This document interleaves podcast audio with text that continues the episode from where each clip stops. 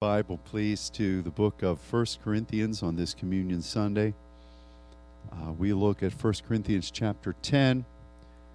And um, one, of the, one of the beautiful things about our study in Scripture regarding Holy Communion is that we have studied this from so many different angles over the years, and God has been gracious to teach us many profound things about what in in the limited number of scriptures that actually describe the Lord's Supper, um, and there aren't a whole lot of them in the New Testament, uh, and even extending over into the Passover celebration, um, we're we're very grateful that God has given us some really keen insights from His Spirit, and it's been Him that He He has been the one who's revealed it. But one of the things about um, the table of the Lord is that God is always speaking something from an application standpoint, from a Rhema standpoint, that we can look to. And I believe that today there is a release point of something very special that God is wanting to communicate with us on this last this last Sunday of this month that has been dedicated to praying and Selah prayer and all the other factors that we know this month represents. So we want to read 1 Corinthians chapter 10, verses 16 and 17. Very familiar passage, but let's read it and ask the Spirit to minister something fresh to us from it. The cup of blessing which we bless, is it not the communion of the blood of Christ? The bread which we break, is it not the communion of the body of Christ? For we, being many are one bread and one body, for we are all partakers of that one bread. We ask God's blessing over this word today.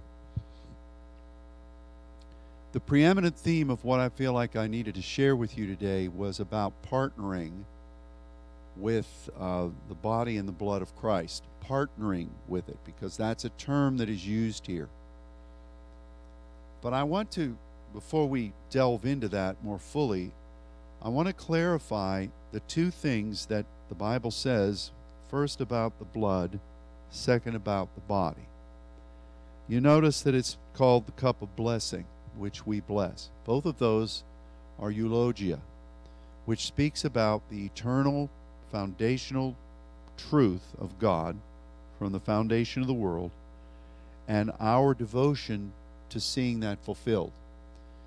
on surface, you might think that God would have said this about the body because the body speaks about the word, the body speaks about the application of the word, but no, it speaks about this here in conjunction with the blood of Jesus.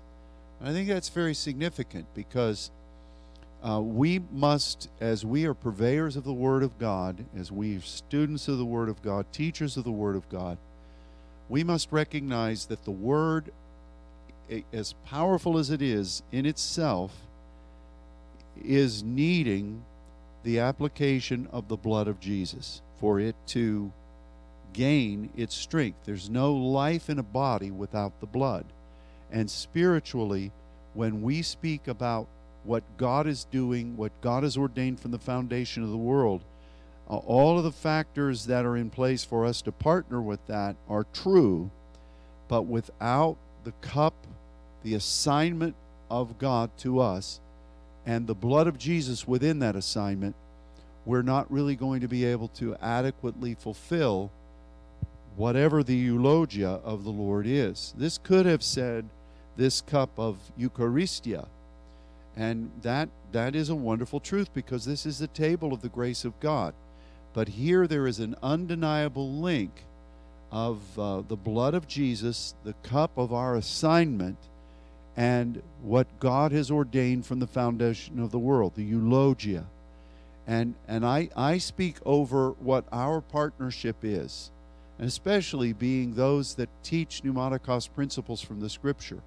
I speak and ask for the blood of Jesus to be sprinkled upon that calling and upon our, our receiving it, our sending it forth in obedience, and upon the reception of it. You know, what we're talking about, particularly with Brazil, but in every other nation where God's opened the door, we go bringing the word, and we go demonstrating what it means to function as intercessors and sons in the places that uh, God is wanting to move.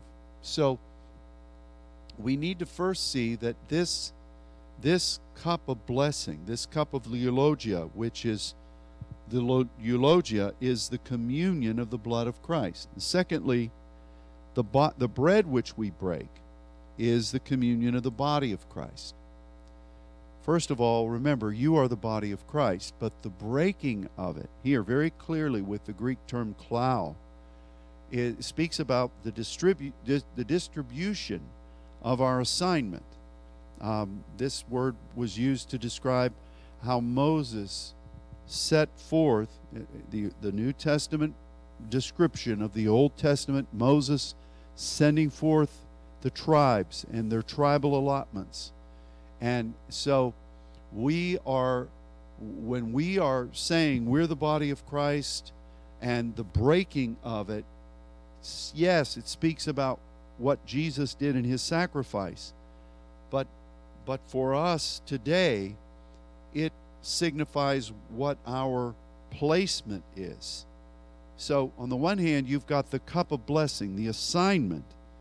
And people can have an assignment without a placement people can be in a place without an assignment. We've seen that. We've seen that in ministry all over the all over the world. You say, How in the world did you get put in this position? You have no desire to be here and you don't seem to know what in the world you're doing. And when you get placement and assignment together, then you have a point of contact that is uh, a receptor of the power of God.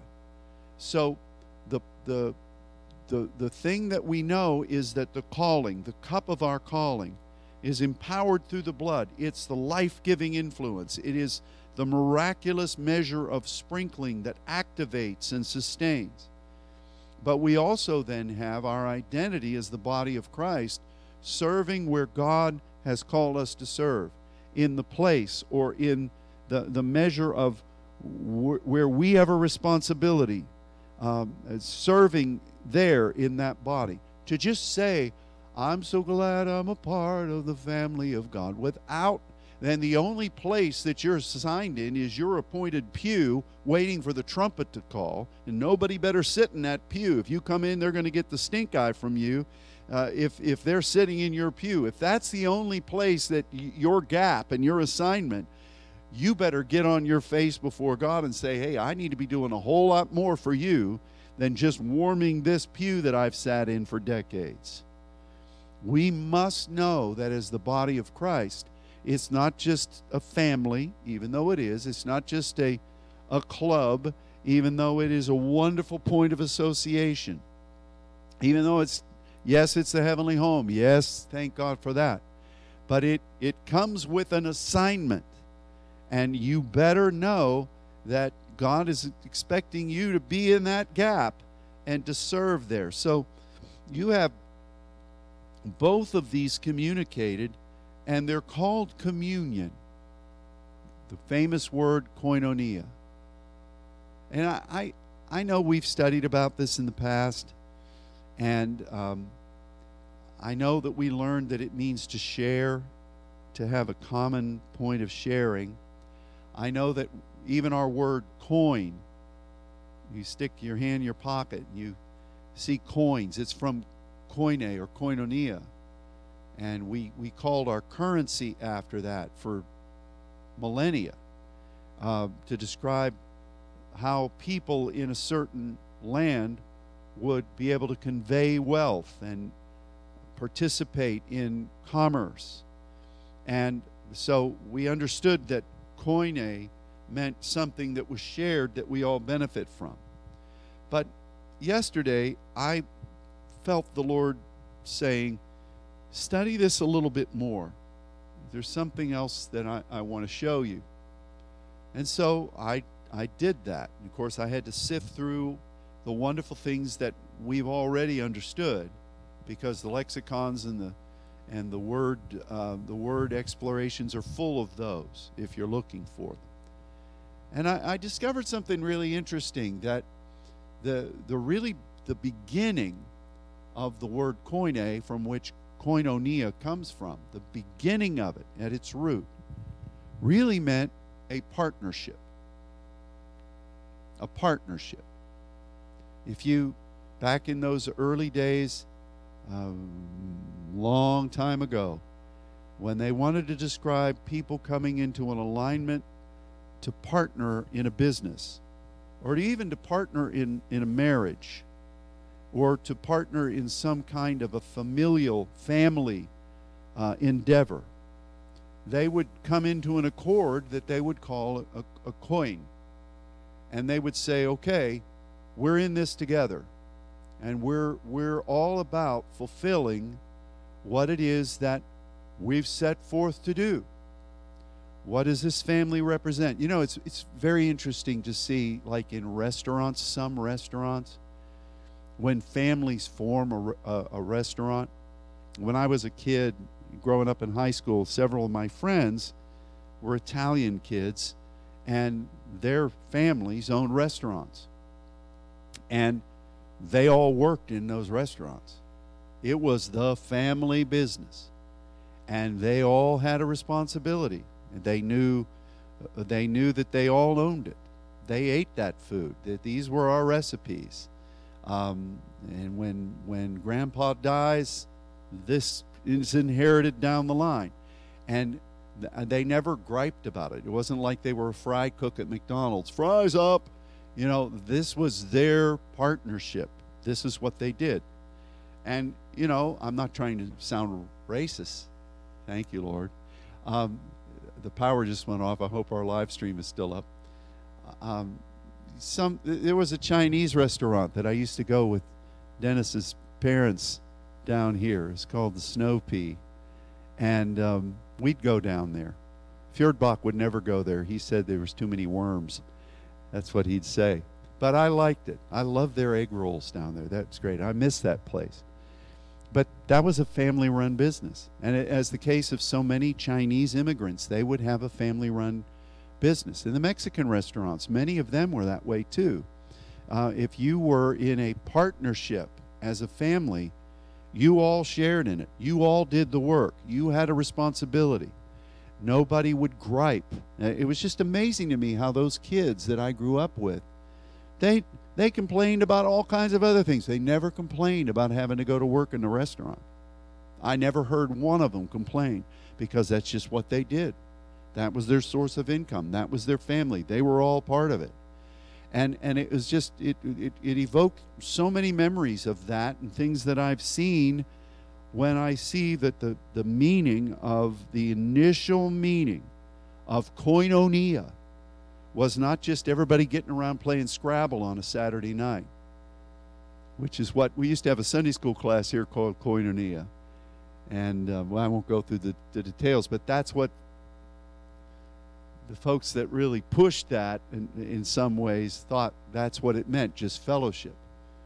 But it's a partnership. It's knowing that God has given you something to do, and it's a partnership. You're in the family business, which is what Jesus said. Must I not be about my Father's business? Everything I do is if you see me, you know I'm doing what the Father is doing. And that's that's what communion is. And then, if you go to verse 17, which we read, we are all partakers of that one assignment in the bread. This is the root of koinonia. This is that partnership. It's translated in the King James here as partakers, but so many other places it, where it was used in the koine of the land, there I use the term again, it meant a partnership. So you have the communion, which is depicting, koinonia, the depicting, the depiction of the partnership. But here you then have Paul saying, we are all partners of what this bread represents as the body. And that's what we all are. That's what we all are. We're partners with our Father in His business. And that means work, that means dedication, that means knowing that we have an assignment and we better get after it. You know, it was funny. Again, I'm, I'm using these Italian kids as a as an example. One time, uh, we did what we regularly did. Um, I, I hate to admit this, but you know, I had I have a gift to be able to be suddenly, and um, and that can be a curse in some ways because you rely on that gift rather than actually being prepared and I had short term memory that I could really memorize things. So sometimes, Father Dennis, forgive me, I've sinned. I wouldn't study for tests because I knew I could do an all nighter and ace the thing. Whether I'd remember it a week later or not. So a couple of these Italian kids were the same way, and we would study for a couple of tests and we'd all ace it. Everybody was happy. Their parents studied. My parents, just as long as I passed, that was all they cared about. But I remember at six o'clock one morning, both of these kids, I was going to try to get just a little bit of sleep before I had to go catch the bus. They got in their cars and they went to the restaurant. No complaint. They had jobs to do before school. And they they weren't complaining at all. And they went because that was their partnership. That was their family business. And you know we need to recognize that this wonderful scripture identifies our job before the father. The work of the ministry is that partnership and we make so many things it's like in sunday school class um, uh, Pastor Fabian was speaking about um, the things that might try to separate us from the agape of the Lord. And there was a good discussion about that. But in so many ways, we let so many things come up that separate us from our responsibility. And uh, honestly, I'm going to tell you a source of the miraculous that I've learned is that if you've got something that arises that might try to keep you from being what you're supposed to be, if you just press through and say, God wants me there, God wants me to do this, I'll do it, it's amazing how the miracle power of the Lord will help you. And you will know victory because you went on about the Father's business. It's amazing how that works. It's amazing how that works. And I think that one of the first things God wants to share with us today is that we've been faithful as a body to fulfill as much as we could. We yes, have we made mistakes? Yes. Have we missed it at times? Yes. But overall, we've kept our focus on this is what God's called us to do. We're going to do it. And um, but I but I think that God is taking us into a new dimension of that point of partnership. This is the heart of koinonia. This is the heart of partakers in this calling. And, and again, it's so easy to say, there's some purists that would say, well, koinonia just means that whatever God has given to us, we all can receive it. So everybody, you know, Debbie Kay doesn't get a point of salvation. That's better than what Nancy gets. We all are we all receive that. Well, of course, koinonia means that, but it's the entry point.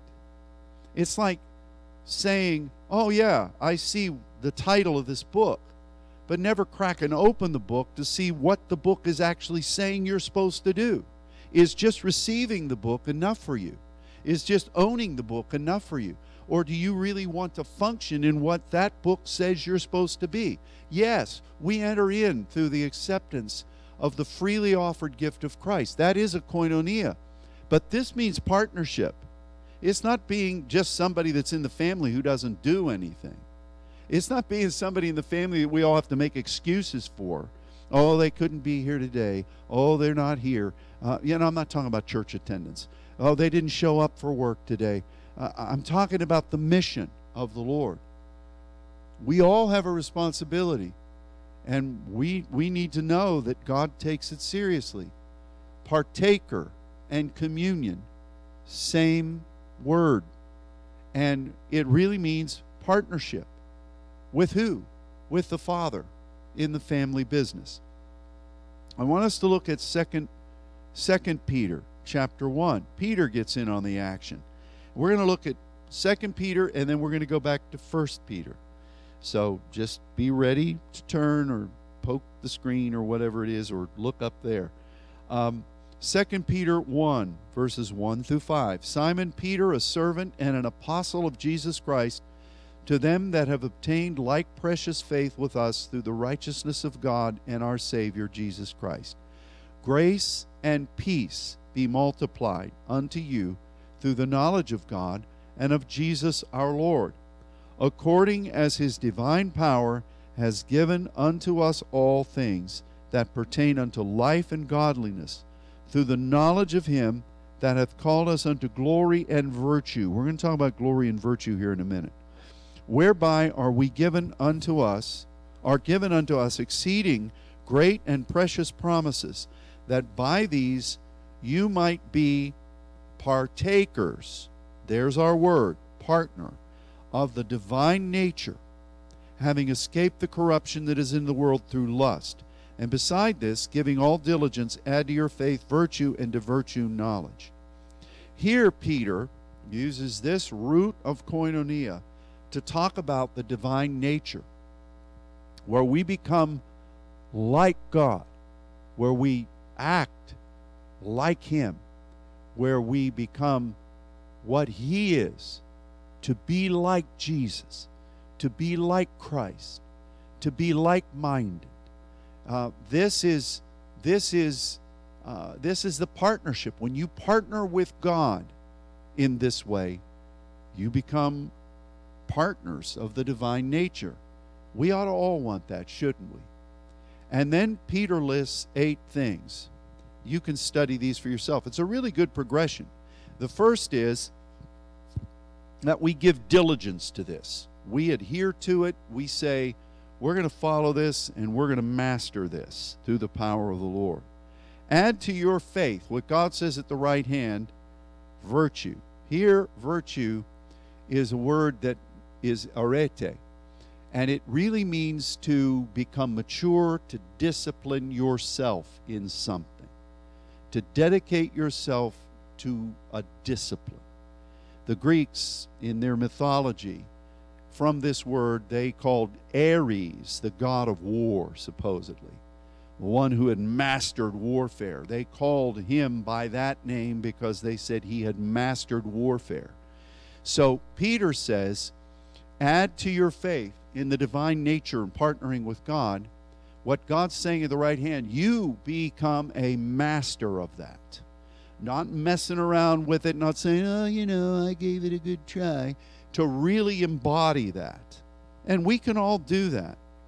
Uh, we used to say, you know, some people say, I just don't understand it. And we re- rebuke that spirit of idiocy that we so often would absorb. I remember Katie can testify of this.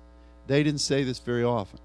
But if either she or Kelly would say, I just don't understand, I would say, You're going to understand. Uh, you, you, that's not, you know, this is not that hard. This is not that hard.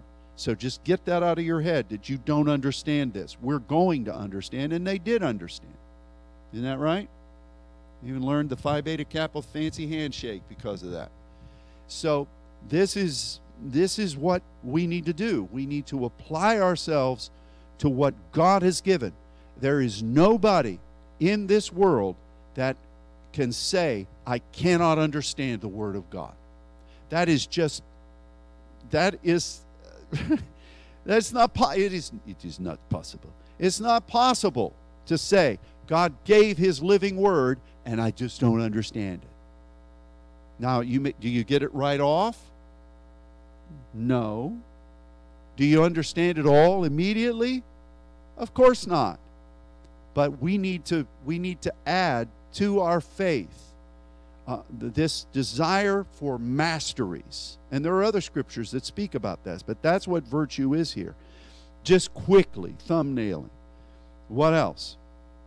when you commit yourself to mastery, then you gain knowledge.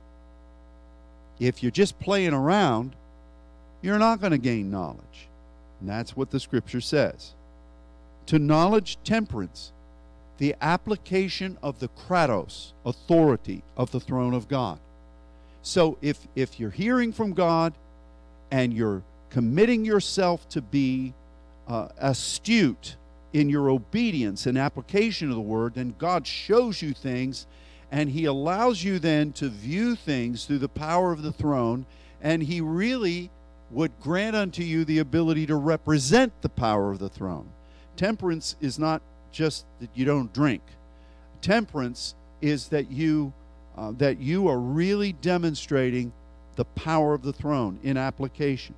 And then through that, the first sign of the apostolic, patience. It's the, when you're ministering the power of the throne, it doesn't mean whoosh, there it is. You've got it done. So immediately you're going to be able to call down the lightning strike. No, God is so amazing about how important it is for you to walk in patience. In your patience, possess your soul. You know why that is?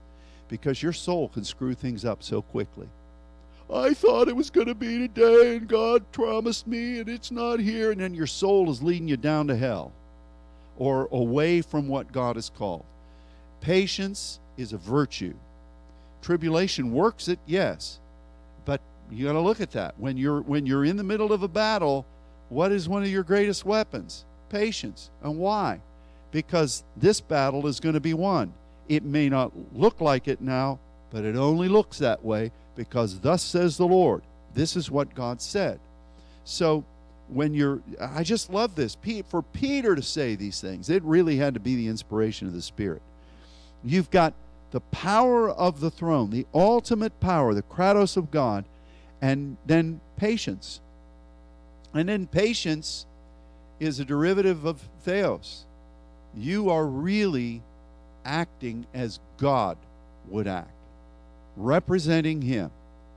And to that, you surround yourself with others who are doing this. Um, that's brotherly kindness.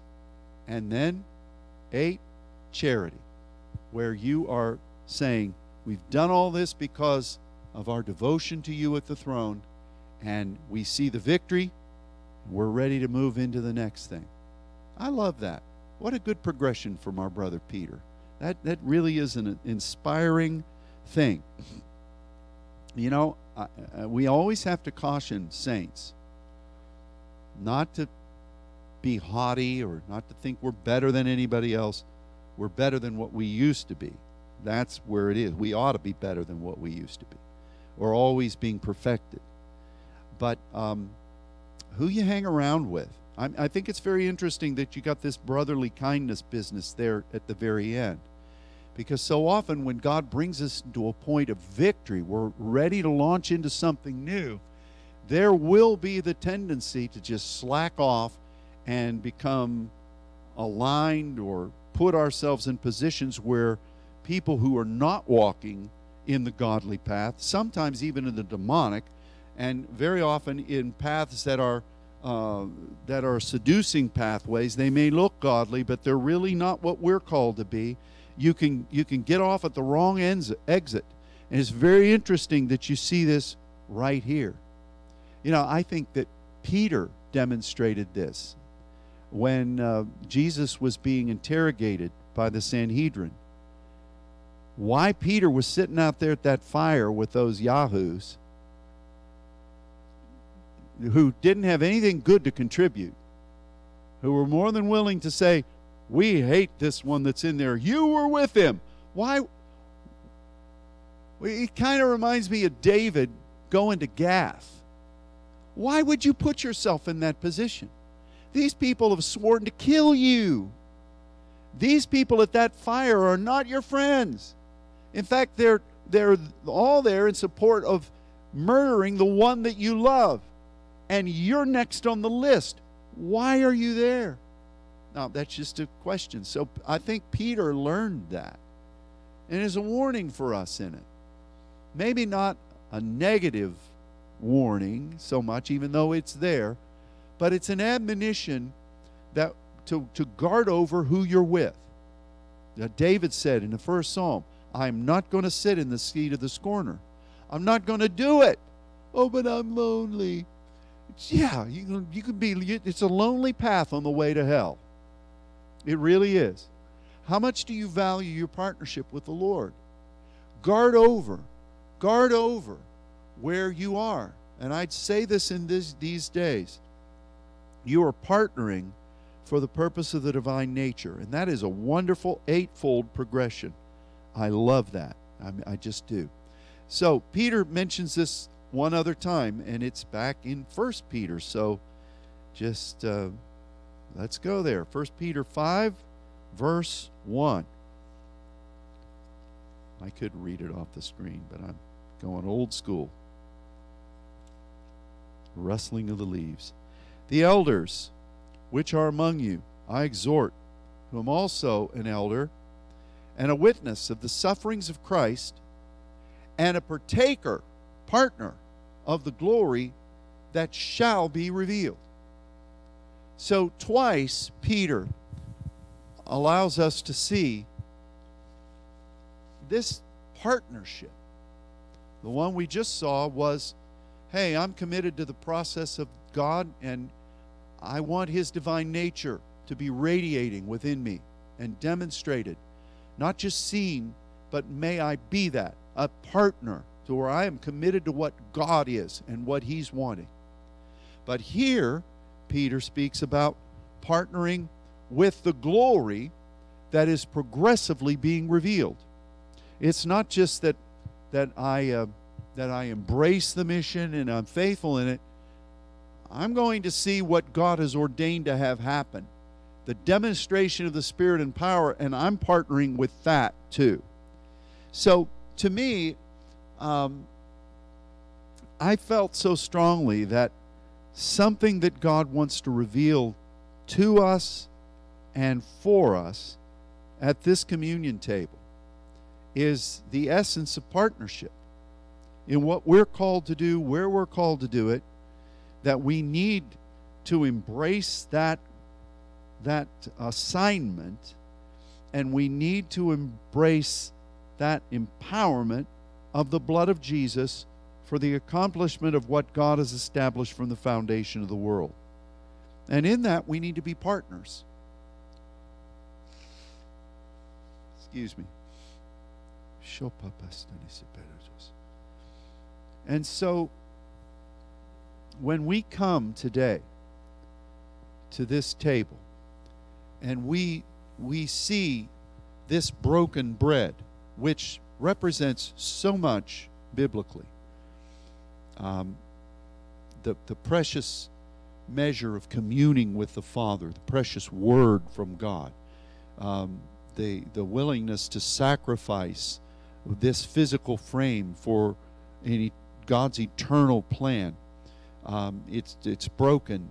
That's the, not only the purity of the unleavened nature. Let God do something today that He's never done before uh, we, we don't rely on the victories of the past. We've learned from them, but we want something new and fresh. That's the essence of unleavened.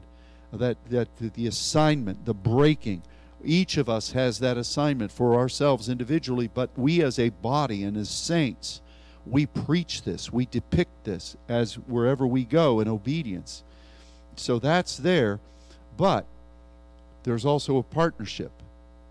We are partnering it's not just an assignment, as precious as that would be. I want to give you a job to do. We're partnering with God, we are partners in this, and I'm grateful.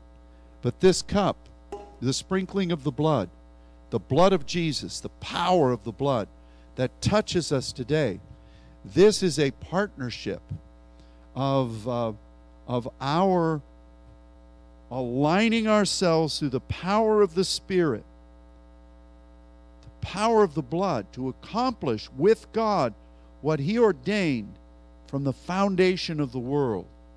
This is a wonderful. You know, think about that. When we study the Word, we're learning eternal principles, they'll never pass away. But before, how, how do you know? Only God was there. But what God ordained in his in his thinking, in his ways, that eternal desire. And again, I say I don't know how God did this when it was just him. But before he said anything, he felt and desired this. That's what's represented by the blood. The Word, which is wonderful, is, is eternal too, but you, you got to have both. I, I want the Word, yes, I long for the Word, but I want His desire. And the shedding of blood, which is life giving, communicates that desire. We need that in us. And uh, there, there's a desire is, is a great weapon. If you have two teams on the field equally matched, the one with the greater desire is going to win. The one with the greater commitment is going to win. And um, we need that commitment, but we need the word. We're partners in both of these. So I don't know what God's going to release to you. I don't know what God's going to release to us. But this table is alive, it's a table of grace. What you need in your life, God's going to give it to you today. What we need as a body on this Peretz Sunday, God's going to give it to us today. And I, as uh, as the as the young ladies minister and worship before the Lord, I just ask that as you gain these elements and you find a place to pray, that you'll open yourself and commit and say, Father, I thank you that I can partner with you. Thank you for that privilege.